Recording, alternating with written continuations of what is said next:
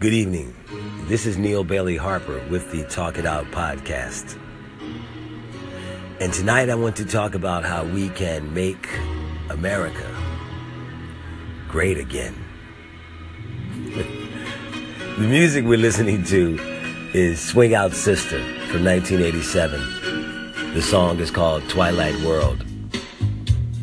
And I do want to begin with a quote from George Bernard Shaw, who said that democracy ensures that we get no better than we deserve. Now, that being said, whether you voted in the two thousand sixteen elections for president in our country or not, doesn't matter now. What matters is where we are. Like the kids say, you get what you get and you don't get upset. Yep, this is what we got.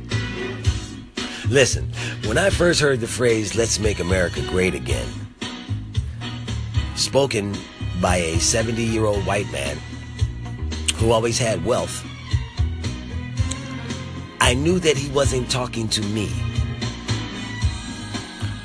And whether or not they believe it, out of the sixty million people that did vote for this man, I don't believe he was talking to half of them.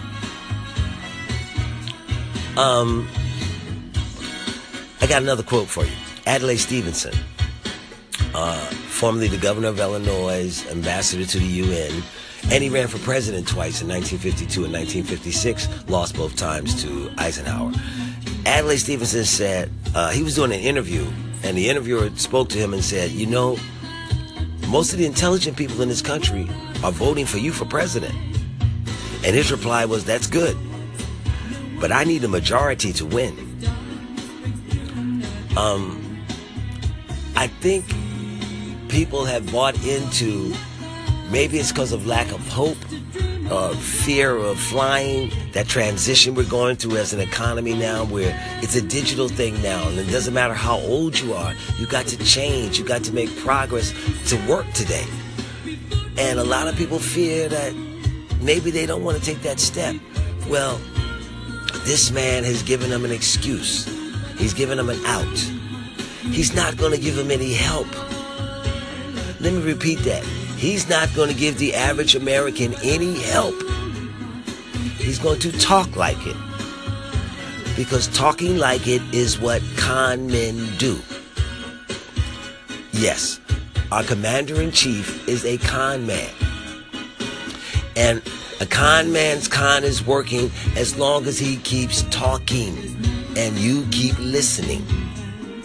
Sooner or later, we're going to realize that that help that he is promising is not going to be there. It's not in the fine print. Listen, we as Americans at this point in time, with all of the shit that has taken place in this past year, we should understand that this man being president has nothing to do with policies.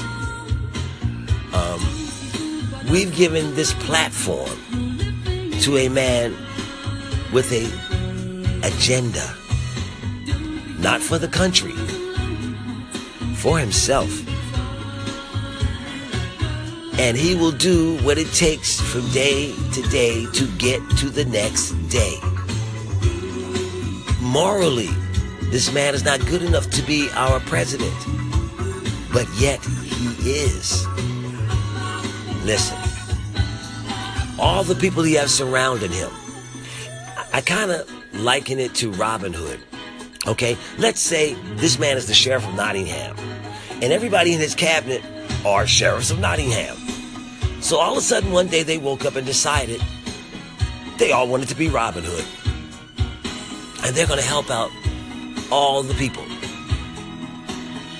In order for what he says he's going to do and what they say they're going to do, in order for you for you to believe them, that's what you have to believe.